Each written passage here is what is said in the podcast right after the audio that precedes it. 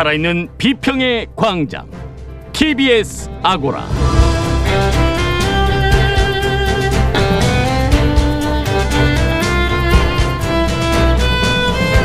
안녕하세요. TBS 아고라 송현주입니다. 최근 한상혁 방송통신위원장 후보자의 인사청문회가 있었습니다. 공영방송 지원 방안, 공영방송의 공정성을 두고 공방이 오갔는데요. 첫 번째 광장에서는 청문회에서 나온 방송 관련 주요 현안에 대해서 이야기 나눠보겠습니다.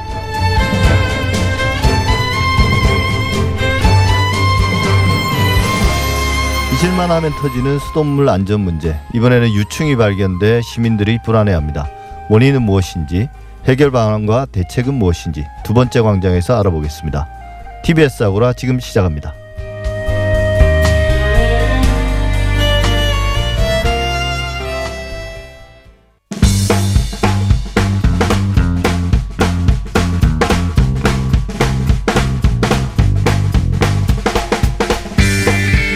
미디어 브리핑 금준경 기자 나와 있습니다. 안녕하세요. 네, 안녕하세요.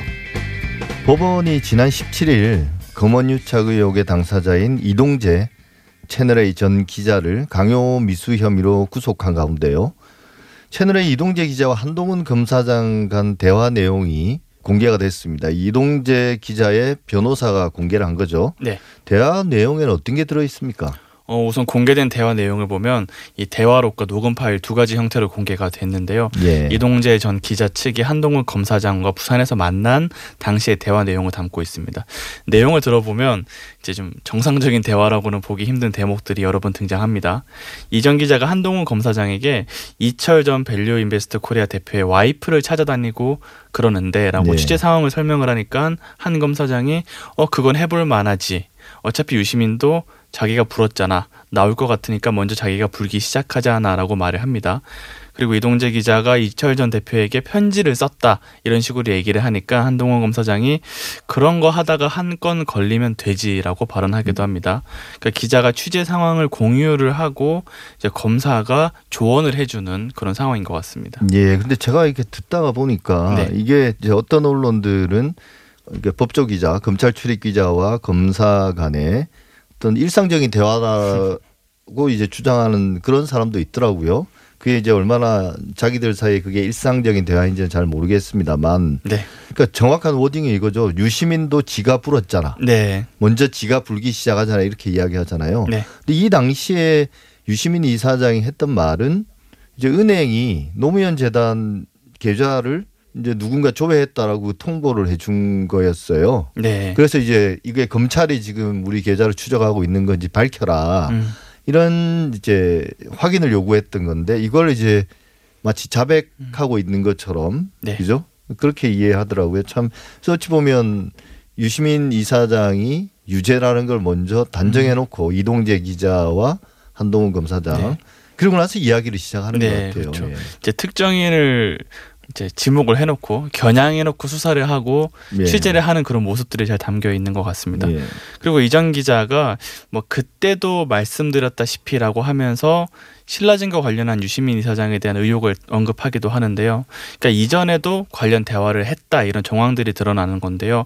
무엇보다 한동훈 검사장이 부산 고검에 있을 때 부산에 내려가서 만났던 거거든요. 근데 예. 이 사건에 대한 관할 지역이 아니고 당사자도 아닌데 굳이 찾아가서 이철 전 대표와 유시민 이사장에 대한 얘기, 얘기를 나눈 배경 자체가 좀 네. 의문스러운 것 같습니다.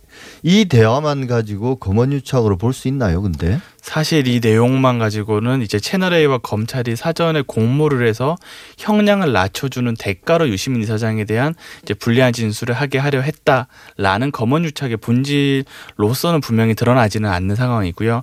예. 다만 아직 검찰이 수사 중인 상황이고 아직 수사 초기이기 때문에 뭐 추가 증거가 없다고 단정하기는 힘든 상황인 것 같고요. 그리고 부산에서 있었던 대화 전후로 이제 어떤 대화가 또 있었는지 예. 또 어떤 논의를 실제로 했는지를 수사 중이기 때문에 수사 상황을 조금 더 지켜봐야 할 것 같습니다. 네, 범죄 증거가 될 수 있는 이제 많은 자료들이 이미 폐기된 상황이기 때문에 네.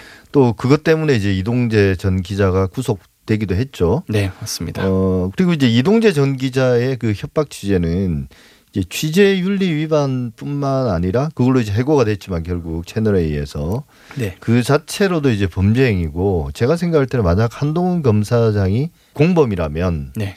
이건 사실은 어마어마한 게이트가 되는 건데요. 그 맞습니다. 총선을 앞두고 일종의 선거 개입이기도 하기 때문에 네. 어쨌거나 좀 계속 지켜볼 필요가 있을 것 같습니다. 네.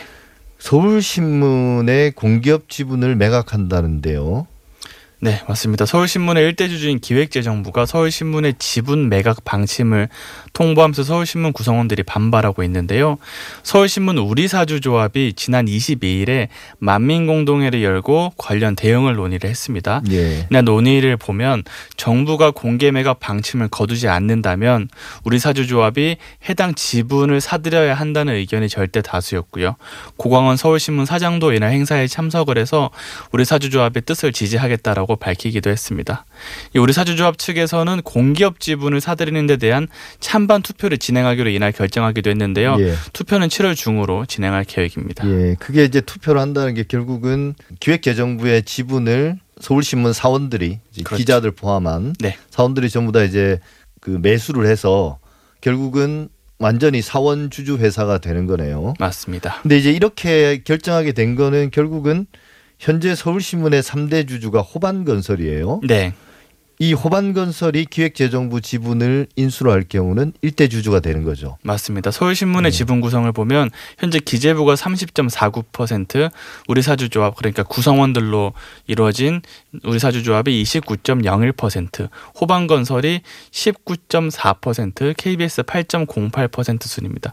그러니까 기재부가 지분을 모두 팔겠다고 결정한 상황에서 호반건설이 일대 주주로 올라서게 되면 이제 서울신문 구성원들의 우리, 우리사주조합은 지분 자체가 휴지 조각이 될 수밖에 없는 그렇죠. 그런 숫자인 상황이고요.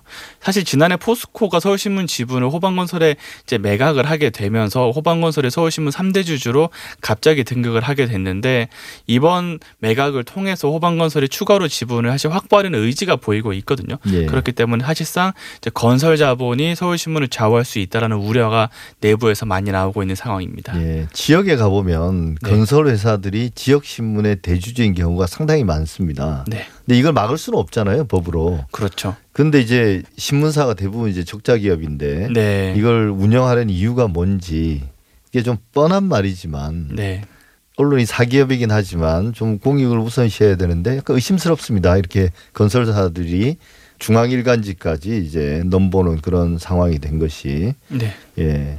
근데 이제 이 관련해서 정부가 YTN의 공기업 지분도 팔기 위해서 매각하려고 이제 검토하고 있다는 상황인데 이게 정부가 보유하고 있던 언론사의 지분들을 계속 매각하려는 이유는 뭔가요? 우선 정부 입장에서는 언론사 지분을 갖고 있는 게 부적절하다라는 판단이 있었다고 합니다. 네, 그렇긴 합니다, 사실. 네, 예. 그렇죠. 사실 이게 좀 기형적인 구조이기도 해서 참여정부 때도 이 같은 좀 문제 제기가 있어서 매각을 하려고 했는데 당시에는 사려는 사람이 없어서 매각을 하지 못했던 상황이 있기도 하고요.